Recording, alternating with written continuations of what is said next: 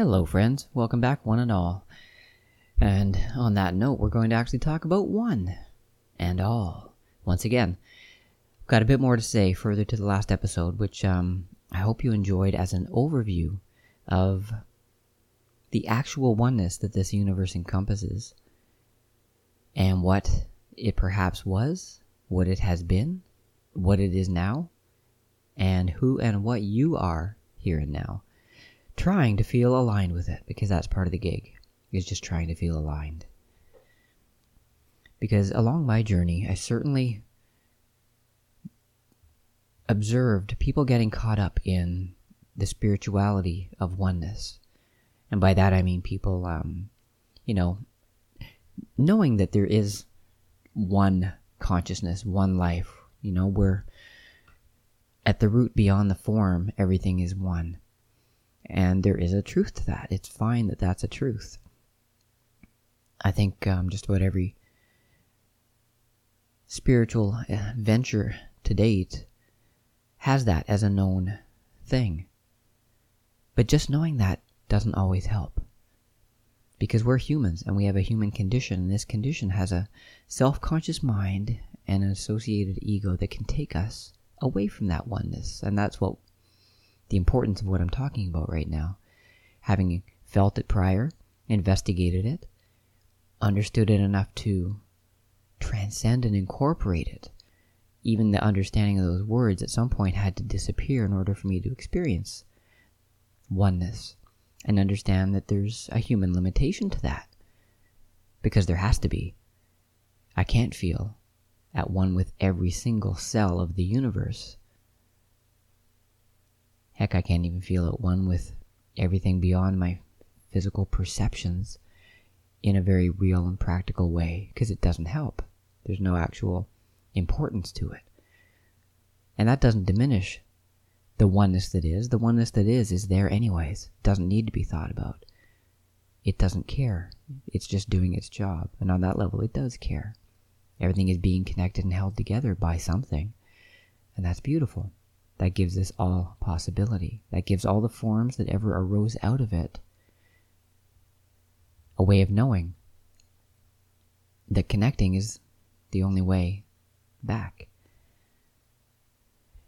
And very poignantly, I can talk about ways to get back to this feeling of oneness. One of the major portals being realizing that everything that is right now is one reality happening right now.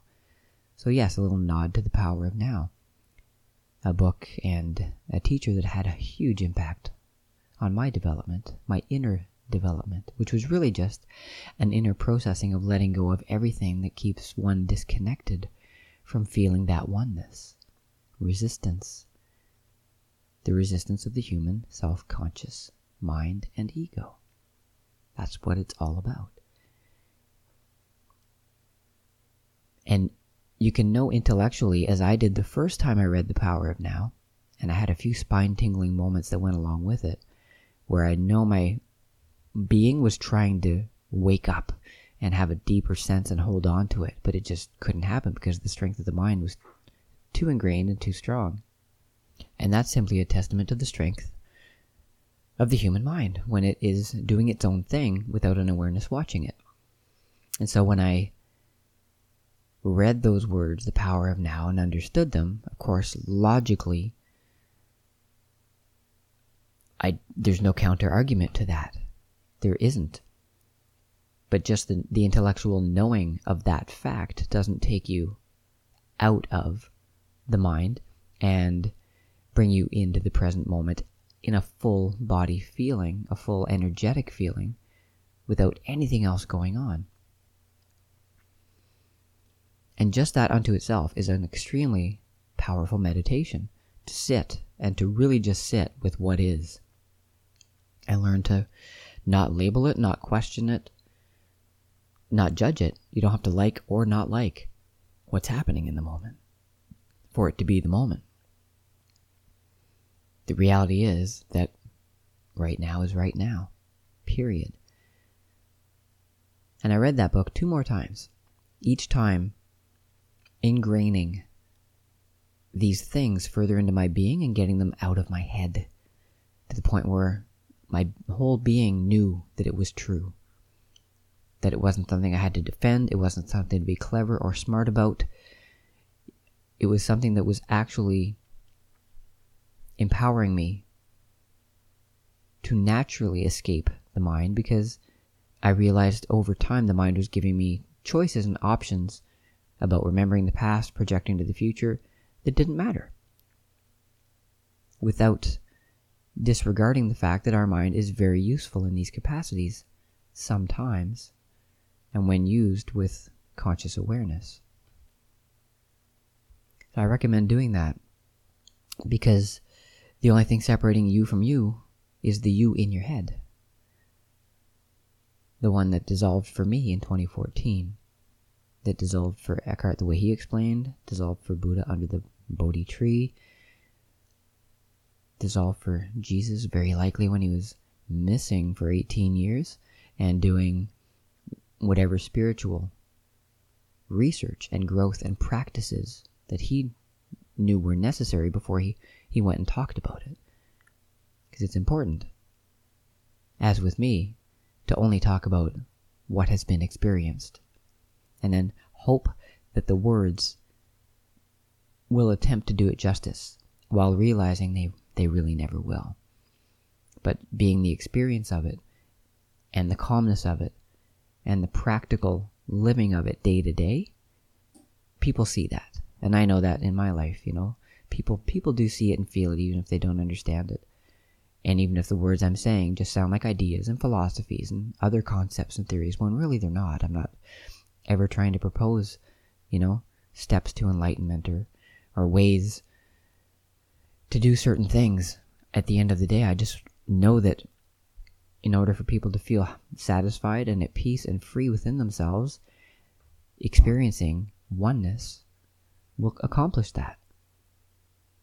And at the same time, it will ingrain a oneness with life. And the way you approach everything will automatically include reverence for that oneness so that in in not allowing yourself to diminish your oneness you won't interact with life in a way that will affect it negatively as well because you revere it and love it too much. And so, in revering this life, let's talk about ways in which life is not revered. When do we become disconnected from this oneness? And how does that feel? And what are we doing? Well, humans have the capacity to be more disconnected than any other species on the planet because of what we are. I keep saying it, but it keeps being true because it's been true since it happened. Self conscious mind and ego. That is what separates us from nature and from our nature. Because as separated as we've become over all these millennia, we still rely on nature 100% for our survival. The air we breathe, the water we drink, the food we eat, mostly, and the way in which we go about our life on Earth Everything we construct and build, to have our cities, our transportation, everything comes out of the earth in the first place. And on that level, as I described in the previous podcast, we're all in this together. And that's a phrase that I've used here and there over the years, and sometimes I've had a problem with it because I, prior to 2014, I think I was a little more optimistic after 2014, I understand that we are all in, in this together, in that we're all on this earth. Everyone that's here is doing being human at the same time in the same place, one planet. But if you look deeper, we're not all in this together, and I'll explain. Because of our powerful self conscious mind, and because the just by virtue of the fact that we have an ego, we can make things overtly about ourselves. We can be selfish, not just about survival, but about things that we can create from our imagination by reimagining nature, by taking it apart and putting it back together into other components. Every time we do that, we diminish nature to a capacity, even though we make a use for it that is actually practical and useful based on, you know, how our mind has been able to get us to live everywhere on the planet. But when we're more in our mind and we have a goal, an agenda, a plan, then we're not in this on the same level as others. And we're not on it in it on the same level as life itself. Because consciousness is an unconditional love. You know, the way energy and matter perform in the universe, in, on Earth more aptly, it doesn't discriminate. It just does what is possible in the moment. Nature just happens the way it happens based on the circumstances. It doesn't have an agenda or an ulterior motive. It's not a storm isn't looking to destroy life here or there. A comet isn't looking to slam into the earth to create a mass extinction event. It just happens. It happens because of the way the universe is unfolding. And on Earth, things have unfolded very interestingly to the point where we have all this life on Earth, and as described in the previous podcast, the way humanity has evolved from within life on Earth with the mind and ego that we have, ironically, it's made us seem intelligent, and yet in that seeming intelligence of the mind has allowed us a disconnect from the very nature that supports us and the very nature of our being, that feeling, that innate feeling of oneness that doesn't have to have any thought behind it. So, of course, if we feel most at peace and one when we're not having to think, then thinking is the one thing that can take us out of that. It can take us out of the moment by creating ideas of past and future. And it can take us out of ourselves by creating identities of who and what we are in a very real way. And so when I say we're not all in this together, if we don't have the same conscious agenda about how to enjoy a life, which should be just being oneself, experiencing it, expressing it, and knowing enough not to do that when we cause harm or inhibit the process of others living their life, then we're not on the same page. And this is where we get into religions, economics, and governance three of the greatest structures that ego is now controlling. They can still be there. Those structures could have grown out of human self conscious thinking without the ego, and it would just be a matter of organizing each other with everyone's best interest at mind at any given moment. But now there are these things called ulterior motives, which is ideas, concepts of self, and the ego feeding us feelings from that. And this is what happens. You know, people who we deem very successful on the planet right now, for some reason and in some capacity, is because they are outgrowths of the ego and it's the ego praising itself. So, millionaires, billionaires, rich people, entertainers, stars, people who seem to be more talented than others, seem people who can sing better, people who can run faster. The ego holds them up in a high regard because the fact that we're labeling these people as being good at these things is an ego based concept, concept in the first place.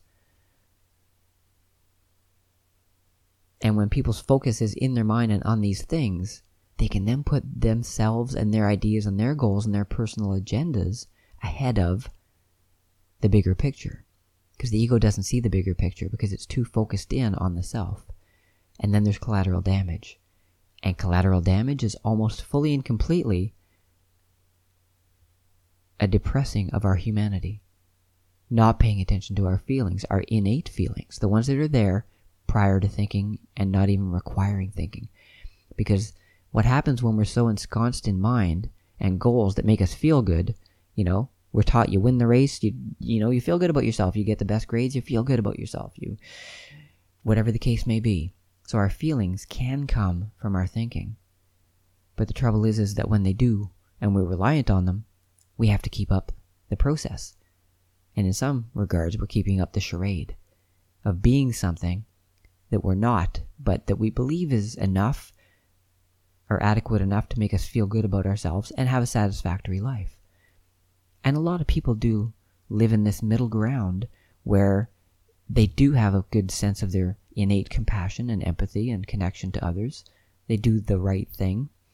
but often they still have enough of an ego based, subconscious ego based direction that they need to do things in order to satisfy their feelings about themselves. But those are ones they're creating from ego.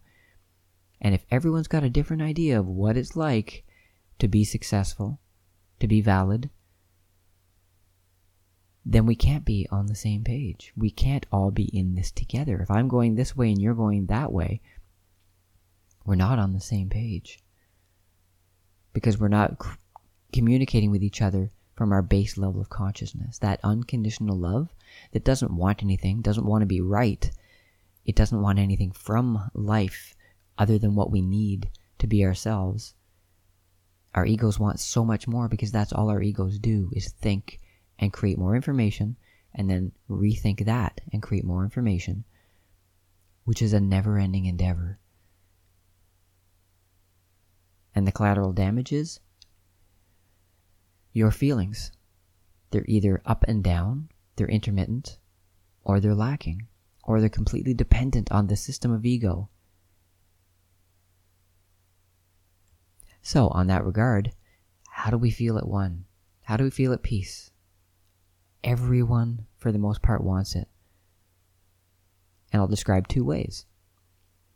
Now, because we have this self conscious mind and ego, and we're living through it, the very structures of society are built upon it. And so it's so subconscious that most people don't know it, realize it, or even think about it. And a lot of people do find a very satisfactory life within the system, within the big systems, and within their own system. And complete alignment, mind, body, spirit, is one way to feel satisfied with life, to feel at peace, to feel like you are being who you are and your existence is valid. Again, even at the best of times, this still requires constant upkeep. When there's nothing going on, even people who have known a peace on this level for a long time can be at a loss, can feel anxious or depressed when something changes within the system, something not of their own choosing or their own doing. And because the systems are built on ego and ideas and information, as you can see right now in the state of the world, things can change very quickly. And then where's your peace? Where's your freedom? Where's your sense of self? We've been lucky, in a way, to be so stable on this earth for this to have worked for so long, which is why it looks like it's the way when it's only one way. And again, the chance of your mind having a thought in it that's completely aligned with your being and your innate feeling of a character of who you are being expressed at any given time is exactly the same, the chance of that happening 24 7 is impossible. It just is. If you do that a little bit each day, you're doing really, really well. Because most people live through identities that if you really, if we had a different world, a different structure, you know, if you didn't need money, if you didn't have to go to work, if you didn't, you know, need to travel so far, a lot of people would act out who they are in a very different way. But again, it's been stable enough that, and I'm thankful that a lot of people have been able to live within the systems and do what the system requires in order to get, meet their daily needs and goals and meet someone and have a family and enjoy a life enough people have been able to do that that a large percent of humanity has gotten by. But as time goes by, I can tell, and you can see with the state of the world, just have to analyze um, suicide, anxiety, and depression statistics from the last hundred years to know that a lot of things are challenging our humanity. And those things all have a root cause, and that root cause is always ego and thinking on a human level. There are always natural things happening that affect all life and human life, and those are what they are. Consciousness, the universe isn't trying to do anything to you or to us on that level. We do more things to ourselves to cause unnecessary suffering than just about any other thing that happens on this earth. And so, even if you do have that relative peace within yourself, so long as the systems remain stable, what about your system? Because this is the bigger piece. This is the one that the Eckhart Tolles and the Buddha and Lao Tzu talk about. This is the freedom and independence and peace that you feel anywhere, anytime, Because you understand yourself as a one unit of consciousness that's connected to everything and not dependent on anything except the actual big system of consciousness, nature, that matters. The systems can crumble and you'll be okay, the man made systems. And how do you get to that oneness? Again, a very radical realization that right now is right now, and at the end of the day, all you have is you and the nature around you to depend on.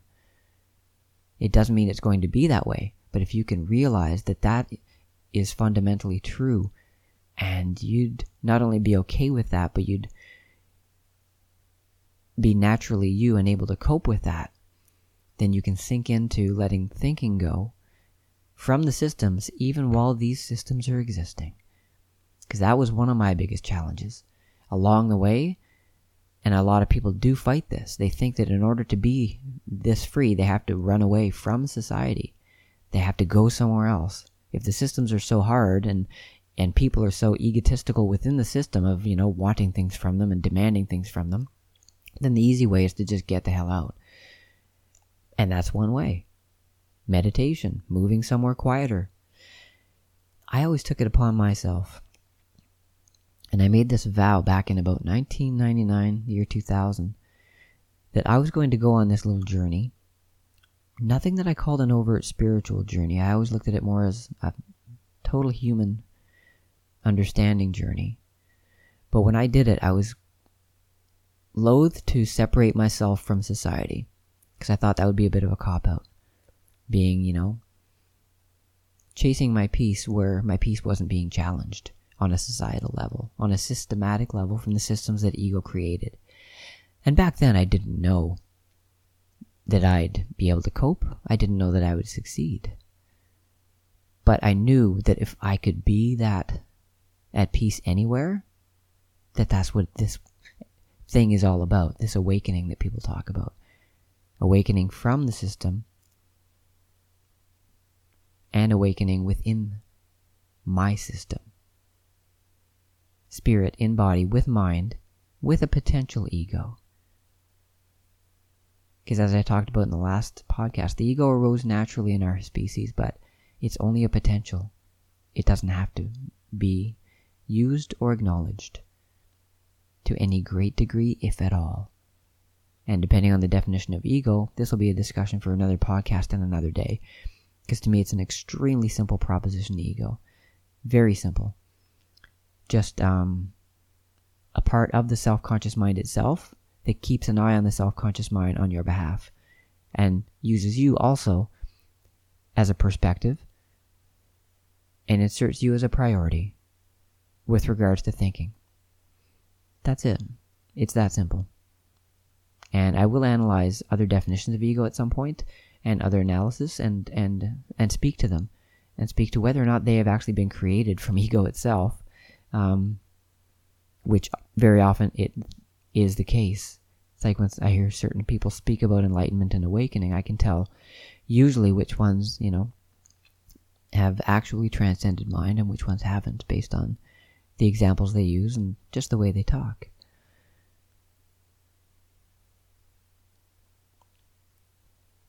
But back to the point of knowing the deeper peace of yourself within your system. If the only way to have peace within the big system is to do what the system tells you and not think about it, then the peace within the system is to not think about it, about life, about yourself.